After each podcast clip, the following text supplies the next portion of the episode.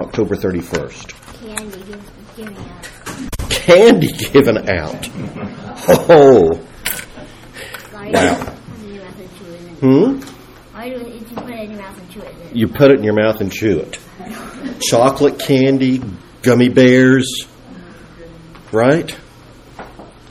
Well, you're right that on October 31st, most of the culture is going to be focused on candy and spooky things and things that go bump in the night.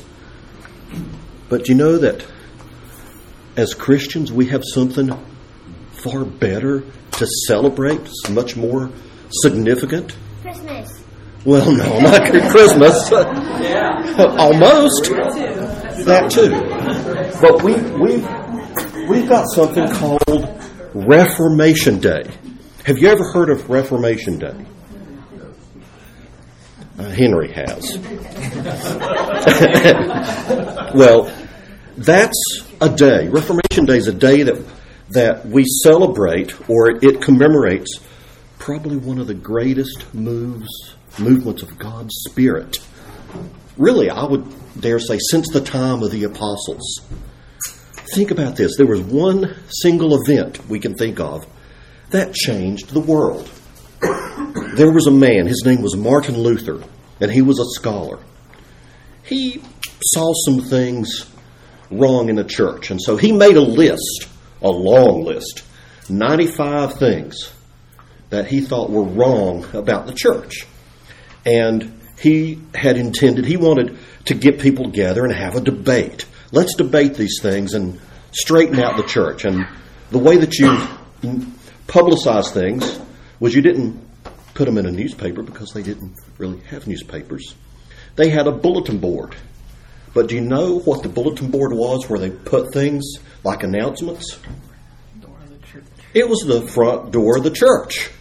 And so he took this long list of things, 95 theses, they called them. Took a hammer and a nail, boom, boom, boom, pounded them to the front of the church door. Now, he was only expecting other scholars to debate this, but this sparked more than a debate. This revealed that the church by that time was really beyond rehabilitation. It was really, uh, it needed a reformation. And from that time on, the world would never be the same. But so, so from that point, what happened? We, we think of that day, we, we want to celebrate Reformation Day and think of it as the day that the light of the gospel broke forth, broke out from darkness. You may have heard of people like Martin Luther. Have you heard of Martin Luther? And John Calvin. Yeah? No, okay. John Knox and many other reformers were helping the church to find its way back to God, to find its way back to the Bible as the authority, to find its way back to understanding what faith means and what grace is, and uh, uh, they call it grace alone, through faith alone, in Christ alone. It, it started the fires of missionary outreaches. It led to hymn writing. It led to congregational singing. That's what the Reformation brought. It led to the centrality of the sermon and preaching like this.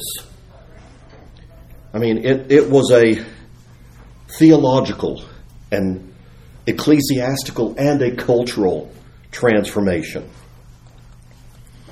And what was going on? The, these people, these reformers, they were guided by a conviction that the church of their day had drifted away, had drifted away from the essential original teachings of Christianity, especially when it came to the teachings about salvation. The church was teaching something that was different than what was written in Scripture. How can people be forgiven of sin through the death and resurrection of Jesus Christ. And how can they receive eternal life with God? Well, people couldn't find that out unless they were reading the scriptures, right? And the Reformation sought to bring things back to the original message of Jesus and the early church. But there were some struggles. Let me ask you guys this, and all of you. Do you memorize scripture? Do you memorize scripture verses? What version of the Bible do you use? King James Version. You use sometimes the New King James Version. What do you use? English Standard. The English Standard. International Version. Okay. Anybody else? New American Standard. New American Standard. Wow. We have so many Bible versions to choose from, don't we? But do you realize that Christians did not always have the luxury of so many versions to choose from? How many, Leo, how many Bibles do you have in your house? A lot. You've got you've got one, I bet. One for your dad, one for your mom. I bet your sisters each probably have one, and there's probably some that are just sitting aside, right? It's probably the same for all of us. Can you imagine a time that the Bible was not in your language? Can you imagine a time that the Bible you could not read it. A time that someone had to be trained in Latin to tell you what the Bible said. Well, you know, many, I've talked a little bit about Martin Luther and the initial Reformation, but I want to talk a little bit today about a man referred to as the morning star of the Reformation. John Wycliffe.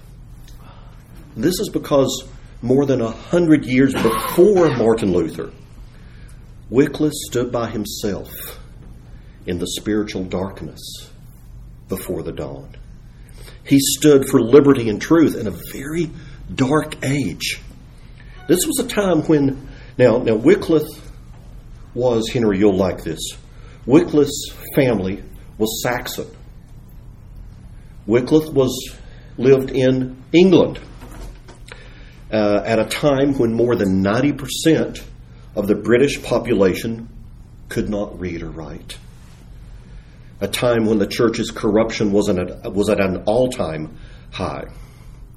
Now, John Wycliffe was born, the dates aren't quite clear, it would have been 1324, 1330. Born on a sheep farm about 200 miles outside of London.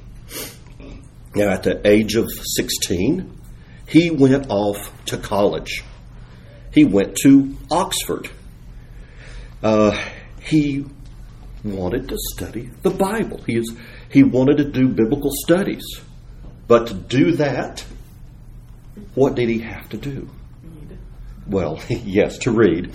But he had, uh, but what if he learned to read, since it was Britain, they had English language. So what if he learned the English language and learned to read and write in English? Um, oh, he had to learn Latin. Oh, Bible's really yes, learning to read in his native language, English, would not have done him any good because the Bibles were only in Latin. It was called the Latin Vulgate Bible. So he went to Oxford to study Latin and Greek. Now, while he was earning his degrees at Oxford, let me just kind of explain the background of things that were going on. I'd already mentioned that the that the church was uh, uh, corrupt. The church was probably the most powerful entity at the time. The kings may have ruled, but the church ruled the kings, told the kings what to do. So you can imagine the power structure at that time. But this was also the time of something called the Black Death. And this death was sweeping through Europe and sweeping through London. Let me explain something about this. When this disease hit London, 200 people a day were dying because of this disease. 200 people a day, if you can imagine. So, in just three years, from 1348 to 1350, one third of the population of Europe died because of this. One third. And this was going on at the time of John Wycliffe.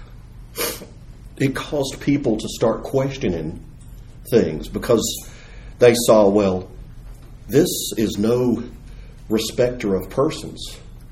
The poor died, the rich died, the mean people died, priests and bishops died. So, you know, if if priests and bishops are dying, maybe what they're teaching us isn't right after all. People during this time of crisis began to question.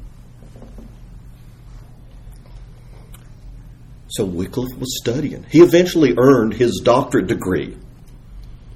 He became a doctor of theology. He started lecturing.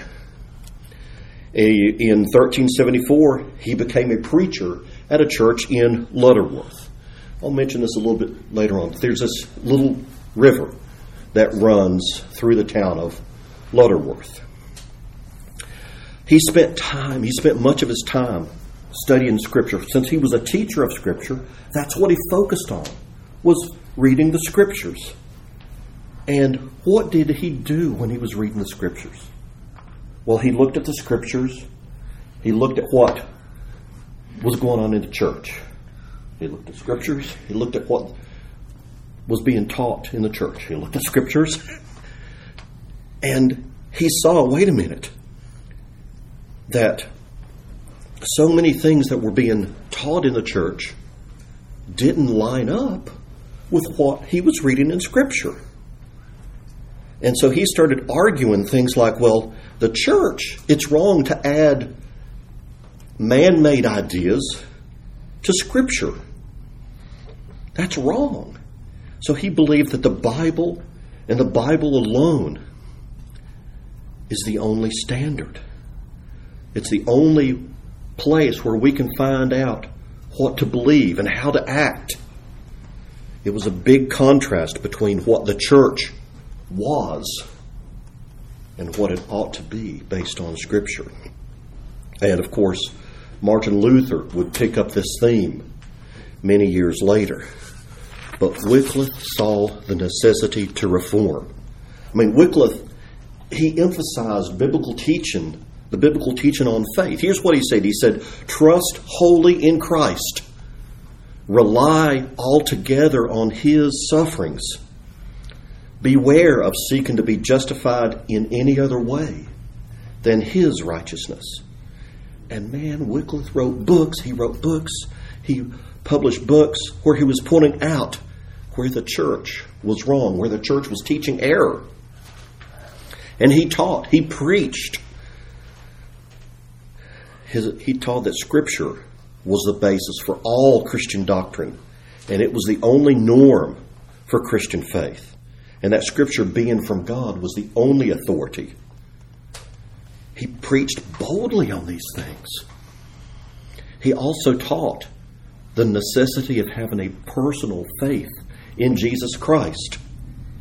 And this kind of he the, they didn't have these things of the Reformation at this time, but basically he already believed two of the major themes or two of the major doctrines of the Reformation: sola scriptura, sola scriptura, the Bible alone or Scripture alone, and sola fide, faith alone. Now, again, at this time, I just told you that he had to learn Latin to even read the Bible. There weren't any Bibles for him in the English language. And apart from the clergy or trained professors, very few people knew Latin. The majority of the people could not understand it. Now, in the church services, even in English speaking countries, were held in Latin. So when the person up front spoke, he was speaking in Latin. And he was reading, he wasn't translating from Latin into English, he was simply reading in Latin. So if I were up here reading in Latin, Then I wouldn't know that you were talking about reading in Latin. uh, you wouldn't know it, would you? I wouldn't know that you were talking about reading Exactly. in Latin. You reading Latin. Exactly. And so you see how dependent the people were on the religious leaders for spiritual instruction? And so Wycliffe published a book called On the Truth of Sacred Scripture. And he called for something radical, he, something revolutionary. He called for the Bible to be translated into English. Oh, get this though. According to the law at that time, translating the Bible was against the law. It was a heresy punishable by death. Whoa. Can you imagine? I mean, to me, it's almost impossible to imagine why the church would want to keep God's word from God's people unless the church wanted to hold power over them. But Wycliffe, now get this, Wycliffe was more convinced of the power of God's word than of the power of man. He wasn't afraid of man. And so he and a group of colleagues committed themselves to making the Word of God available in English. So they started this work. So in 1380, the first English translation of the New Testament was completed. And most people, they're not quite sure who did all the work. They, they think that Wycliffe probably did the Gospels Matthew, Mark, Luke, and John, and most of the, of the New Testament. In 1384, the entire Bible was completed in English. Now, it was a pretty literal translation. It was almost word for word from the Latin Vulgate. And even for English speaking, it was a little bit rough reading. And so, one of Wycliffe's followers, a few years later, published a revised version that was much more readable in English. And do you know that this version was the dominant English Bible until William Tyndale's version about 150 years later? Now, not only did this Bible need to be translated, what else needed to take place? Well, yes, it needed to be copied, it needed to be distributed. Well, did they take it to the printing press to get it copied? Not at this time, they didn't. The printing press had not been invented. This was about 60 years before the printing press. So these copies had to be painstakingly copied by hand. Well, despite these challenges, hundreds and hundreds of these Bibles were produced and distributed. Now, Wycliffe had many followers, many pastors that would go out and preach to the common people. They would preach the Word of God. These, they were the, they were called Lollards, uh, if you ever hear that term. But they, this reform was not only in England, but across all of all of Europe. Well, the Catholic Church condemned the Wycliffe Bible. I mean, man, they were furious. The, the church, they were upset because Wycliffe had challenged their authority. He had made it possible now for, for any person. He had made it possible for the ordinary person to read the Bible for themselves. That happened four years after this. Oh, yes. Just the New Testament. That's right. He made it possible for anybody to read the Bible. And what happens? When people start reading the Bible, they discover for themselves how astray the church was from the teachings of the Bible and from the faith and beliefs of Jesus Christ. Whoa. So anybody caught reading could be subject to heavy fines or even death. Some of Wycliffe's supporters were burned at the stake with the Bible they were caught with hung around their necks. But you know, this prohibition seems to have only made the people more interested in reading the banned book. Not only did the English people become more interested, but their desire for literacy increased. And so these these effects, these efforts in translating and copying and proclaiming the Bible in English were driven by a singular motive. Wycliffe put it this way it helps Christian men to study the gospel in the tongue which they know best. And he remained convinced of the authority and centrality of Scripture and devoted his life's calling to help Christians study the Bible. He died December 30th of 1384. And years later, there was someone who, in a sense, was a follower of Wycliffe. His name was Jan Hus. Well, he was condemned and burned at the stake. And at the same time, Wycliffe was condemned. They gathered all of the writings that they could find and burned all of his books. A few years later, Wycliffe's body, this is how much the church hated him. Wycliffe's body was dug up out of the ground. Yuck. And it was burned. And they took the ashes and they threw them into the river Swift, scattered the ashes. Now, there was a uh, English historian who wrote on the life of John Wycliffe. And he said this little river, the River Swift, conveyed, carried Wycliffe's remains into the Avon, a bigger river. The Avon into the Severn, a bigger river. The Severn into the narrow seas, and then into the main ocean. Thus, the ashes of Wycliffe, the emblem of his doctrine, were now dispersed the world over. So instead of getting rid of Wycliffe, in one sense, they were spreading him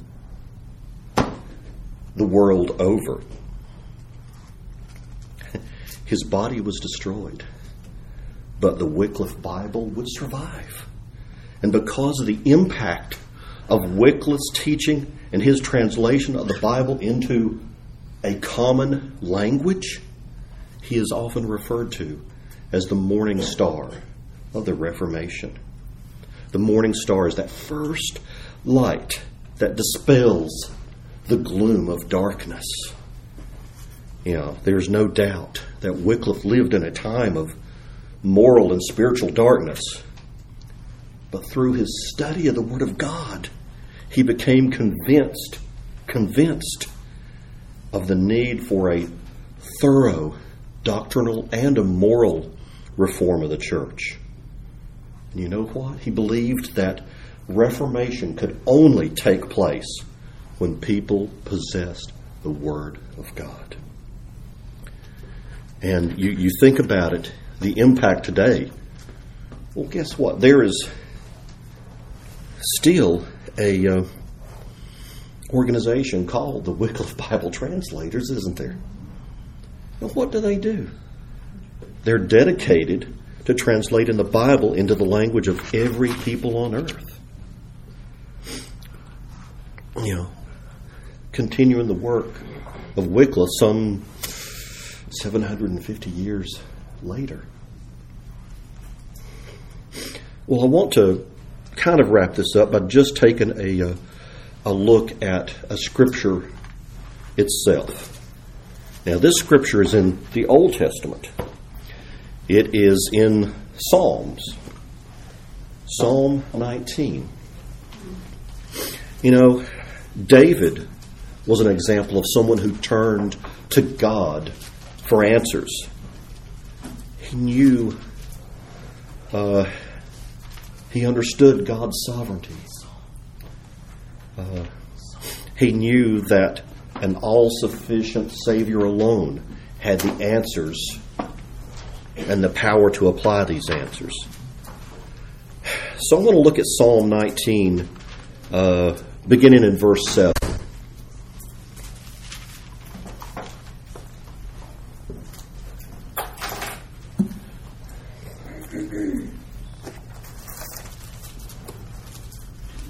Go, boys.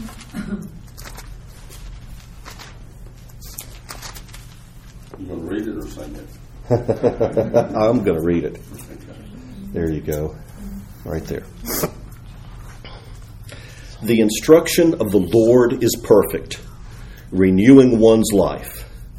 Uh, and I'm reading this out of the Christian Standard Bible, so the, uh, can't sing it. No. Uh, the testimony of the Lord is trustworthy, making the inexperienced wise. The precepts of the Lord are right, making the heart glad. The command of the Lord is radiant, making the eyes light up. The fear of the Lord is pure, enduring forever. The ordinances of the Lord are reliable and altogether righteous. They are more desirable than gold, than an abundance of pure gold, and sweeter than honey, which comes from the honeycomb. In addition, your servant is warned by them. There is great reward in keeping them. Whoever perceives his unintentional sins, cleanse me from my hidden faults. Moreover, keep your servant from willful sins. Do not let them rule over me. Then I will be innocent and cleansed from blatant rebellion. May the words of my mouth and the meditation of my heart be acceptable to you, Lord, my rock and my redeemer. You know, in in these verses, especially starting in verses 7 through 9, David makes six statements about Scripture. And if you notice, each title, each, each of these statements includes the phrase of the Lord. So David clearly believed that Scripture proceeds from God Himself. You know, verse 7 starts off the instruction or the law of the Lord is perfect, renewing one's life. You know, David is saying here that God has revealed, He has given us Scripture for our instruction. And now that could be what we believe, what we are, or what we do. Perfect is the is a translation of a common Hebrew word meaning whole or complete or sufficient. So scripture is comprehensive. It contains all that we need, all that's necessary for one's spiritual life. Now there's a kind of an, an implied contrast here with the imperfect, the insufficient, the flawed reasoning of man. God's perfect instruction. What does it do? Well, David said that it affects people by renewing one's life, or your translation might be re- say restoring the soul. So the Hebrew word translated renewing, it can mean converting, reviving, or refreshing. But I think one of my favorite synonyms for this word would be transforming. So the word life or soul refers to one's person, a self, your heart. So to paraphrase David's words here, it's saying that Scripture is so powerful, Scripture is so comprehensive that it can convert or transform the entire person, changing somebody into precisely the person God wants them to be. All instruction necessary to bring truth before sinners truth about themselves and their condition and their destiny. And the remedy, the gospel, is in Scripture so that the sinner can be saved and sanctified and headed toward eternal glory. Scripture, it says, is trustworthy. The testimony of the Lord is trustworthy and making the inexperienced wise. Testimony, it speaks of Scripture as a divine witness. Scripture is God's testimony of who He is and what He requires of us. What does it mean when something is trustworthy? Your translation might say sure. Guys, what does it mean if somebody is trustworthy? Trusted or someone can be believed. Yes, they can be believed. It means that what is being said here, that the scripture itself is unwavering, it's immovable, it's unmistakable, no mistakes. It is reliable, it's worthy of being trusted. The Word of God provides a foundation on which life and our eternal destiny can be built upon without any hesitation. And it says here that God's Word makes the inexperienced wise. That means that Scripture takes the naive, the inexperienced, the undiscerning, the uninformed person and brings to that person individual wisdom. You know, the Hebrew word here for inexperienced or simple, you might say makes the simple wise, it comes from an expression meaning an open door. It kind of, if you get in your head this image of a naive person who can't make up his mind if he should close the door or leave it open. That's it's it's a Hebrew idiom that kind of means that. He's undiscerning, ignorant, or even gullible. But it says here that God's word makes the person wise. What would you guys rather be? Would you rather remain uh, inexperienced, ignorant, or gullible? Would you choose to to grow in wisdom? Grow in wisdom. Well, it says right here that God's word makes the inexperienced wise. So, and this wisdom speaks of a person who, who doesn't just know the facts in their head, but is skilled in the art of godly living. This is the person who submits to Scripture and knows it and knows how to apply it to his circumstances. The Word of God takes a simple mind with no discernment and makes it skilled in all the issues of life. In contrast to the wisdom of men, which is in reality foolishness. Now, David goes on, a third statement about Scripture and its sufficiency. He says here, this is in verse 8 the precepts of the Lord are right, making the heart glad. What are the precepts of the Lord? Do you know what the precepts of the Lord are? Precepts. Some work, some translations might say the laws, the guidelines, guidelines for character and conduct. Since God created us, since God created human beings, He must know how we should live to be productive, how we should live for His glory. And you know, He has given us Scripture so that we know how to live in order to glorify Him. And David here says that God's precepts are right. Now, this term right, it, we lose it in our translation. It's, but it's not something that's just right or wrong. That would be too easy. The, the word right has the sense of showing someone the true path, So, what it's saying is that the truths of Scripture is the proper path in the difficult maze of life.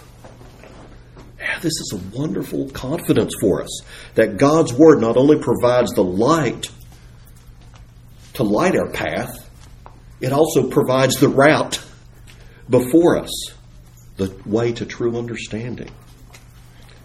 And it also answers the question of where does a believer find joy?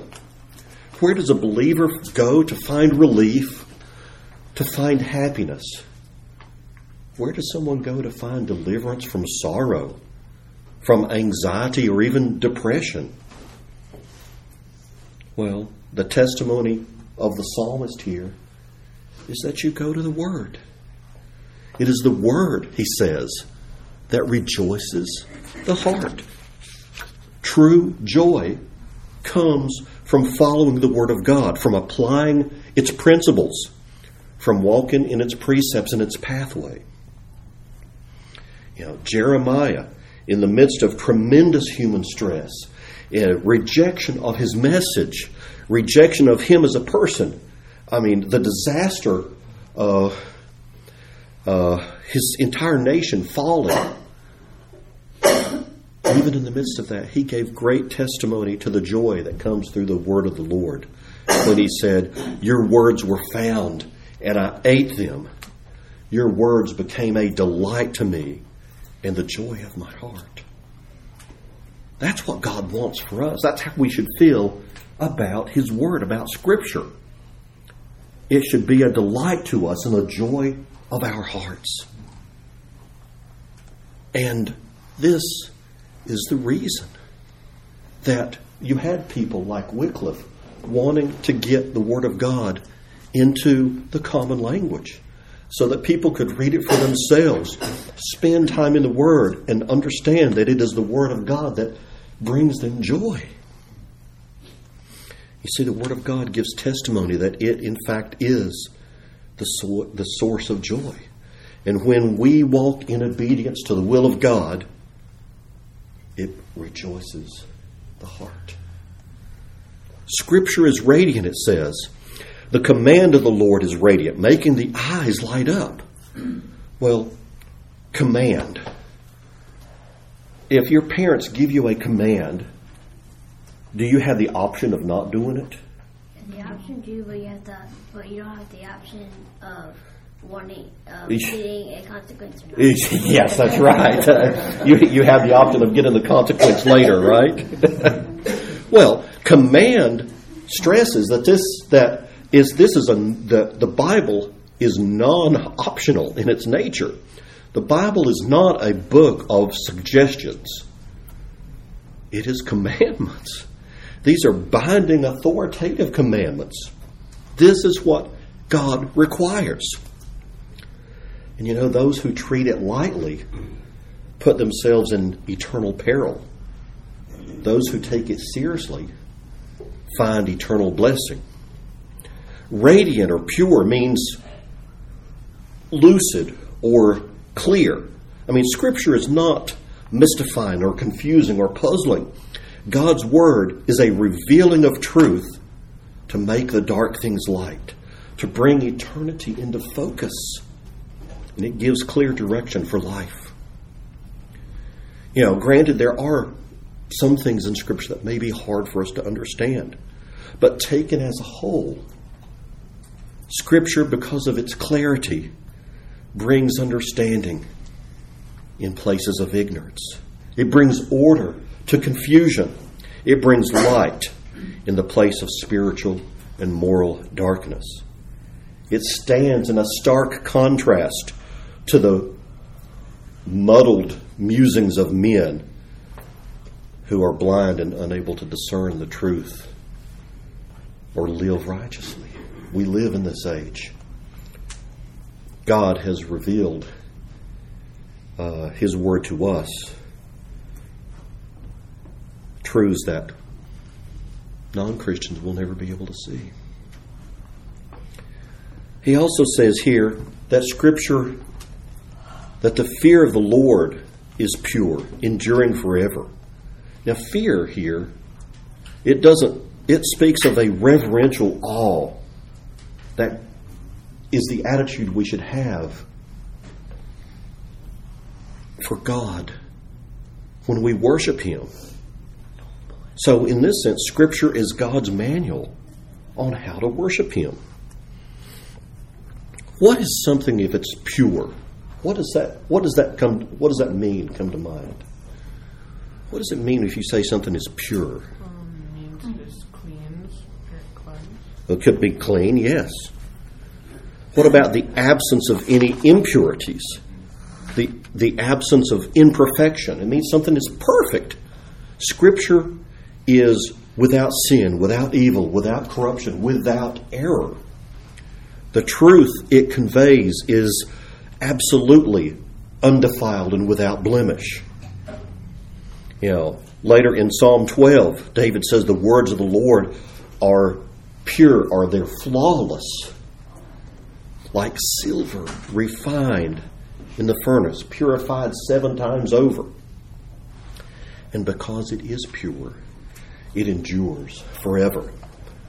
Any change or modification could only introduce imperfection to something that's already perfect. Heaven and earth will pass away, but my words will never pass away. This guarantees that the Bible is permanent, unchanging, and therefore relevant to everyone in every age of history. Scripture is just as relevant to us today as it was at the time of Tyndale, the time of Luther, the time of Calvin. It's always been and always will be sufficient. Scripture needs no updating, no editing, no refining. Whatever time, whatever culture you live in, it is eternally relevant. It is pure, sinless, inerrant truth. It is God's revelation for every generation. Scripture, the ordinances of the Lord, are reliable, it says in verse 9, and they're altogether righteous. The ordinances, the judgments, are the divine verdicts from the bench of the supreme judge. The Bible is God's standard for judging life and eternal destiny of every person. Unbelievers cannot know the truth because they're blind to God's Word, sadly. And being deceived by the devil, they search vainly for spiritual truth. Years ago, a, uh, a book came out uh, on dealing with depression. And the very first suggestion was to yell the word cancel every time you had a negative thought. just just think you're walking around and all of a sudden you have a negative thought and you just blurt out loud, cancel. Well, the the the the author the author of this book also recommended something called sleep programming. Play a recording while you sleep that has lots of positive feedback. During the day, you should listen to positive music. And he also, they also said it would be helpful to cultivate a, a meaningful spiritual philosophy. Find a belief system that works for you. But be sure to avoid people that talk about sin and guilt. Cancel. Cancel. the, the, the author's final point was that you're to find the light in yourself. Yeah, cancel. Sadly, that's the best that humans can do. You know, Jesus illustrated this, this hopeless search for truth. He said, Why don't you understand what I say? Well, it's because you cannot listen to my word. The one who is from God listens to God's word. You know, so by contrast, believers, we have the truth. What an enormous privilege to have the Word of God.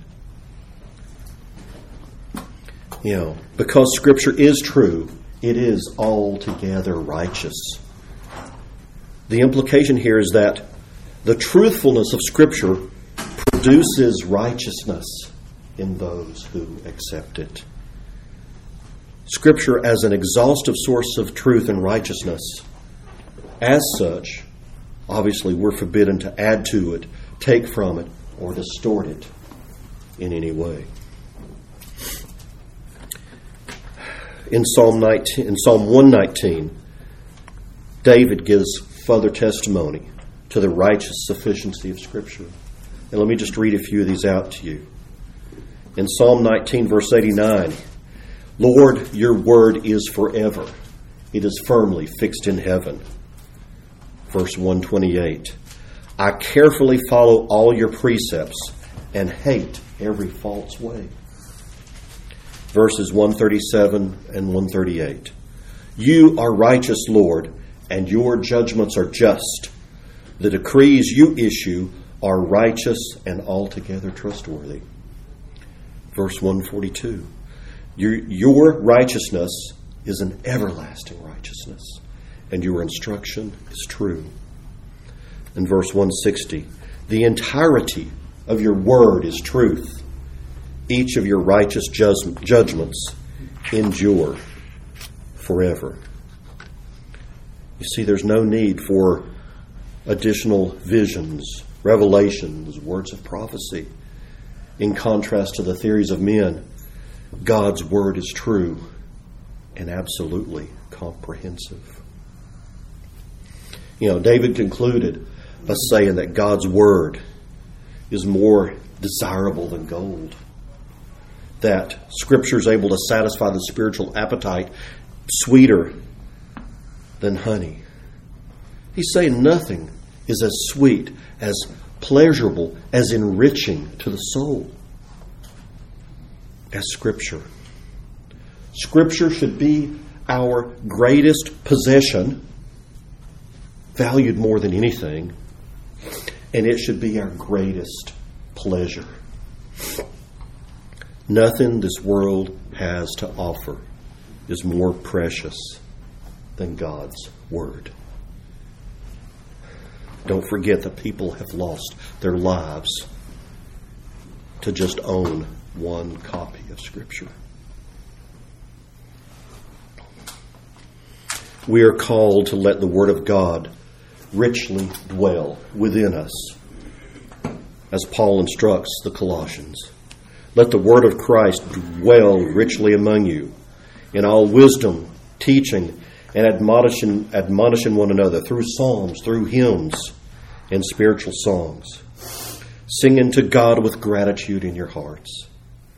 So we are to plumb the depths of Scripture and never treat it in a casual manner. We are to discipline ourselves to live according to biblical principles and stand firm on those principles, even when we see others abandoning Scripture for worldly alternatives.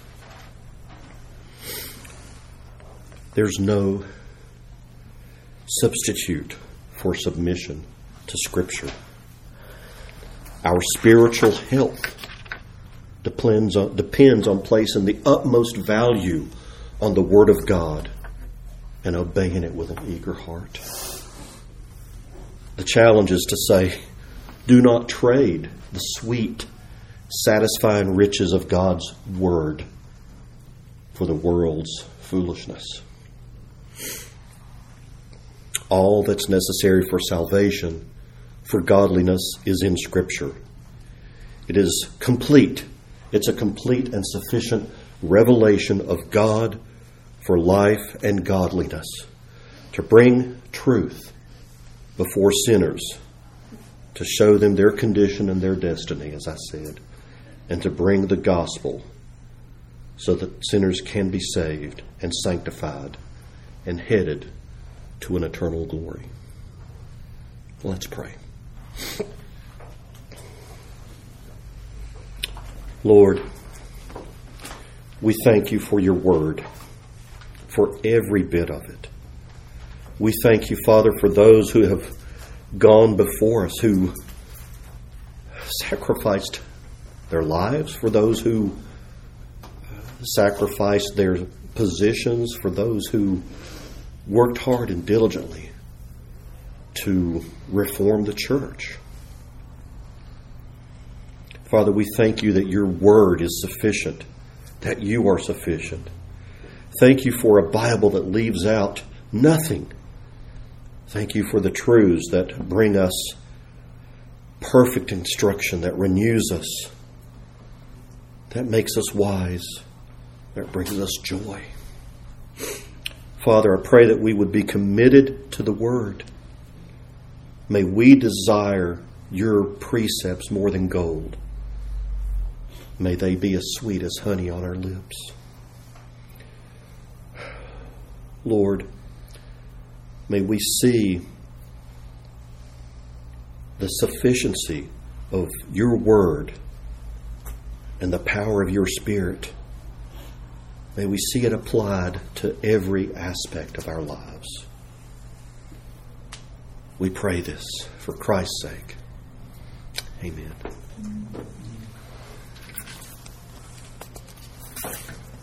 We are.